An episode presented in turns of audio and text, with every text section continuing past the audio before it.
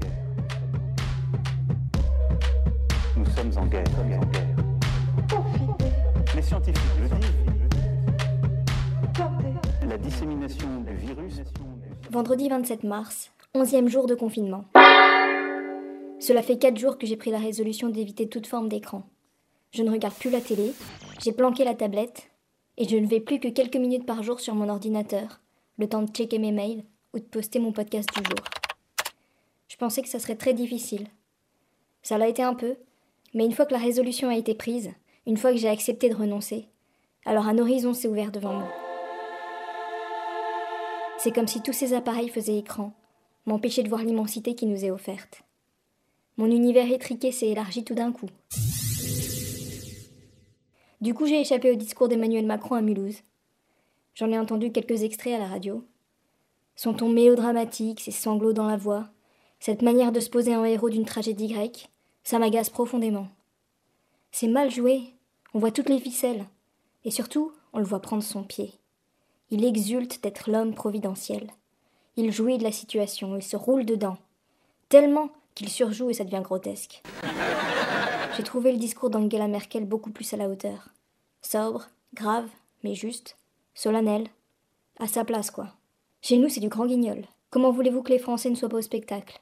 Que tout le monde s'amuse, puisque ça n'a aucune importance.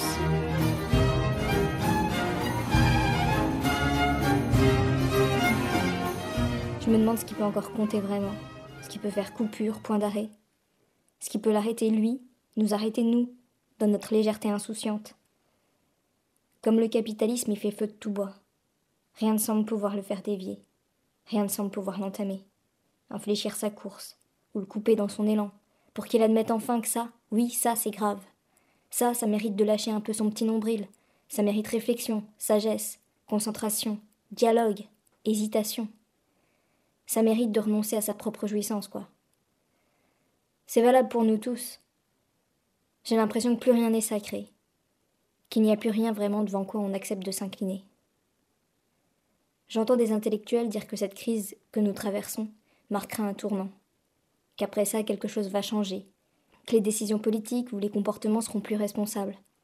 Moi, je suis persuadée du contraire. Cette restriction de liberté va entraîner un déchaînement.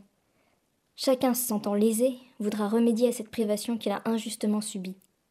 Et le moteur de la machine capitaliste sera à nouveau alimenté et repartira de plus belle. C'est ce qui s'est passé après les deux dernières guerres, alors pourquoi le coronavirus nous rendrait-il différents ? L'esprit de l'être humain mondialisé, l'homme moderne, est structuré de telle façon qu'il peut difficilement faire autre chose que de faire tourner la machine du capital.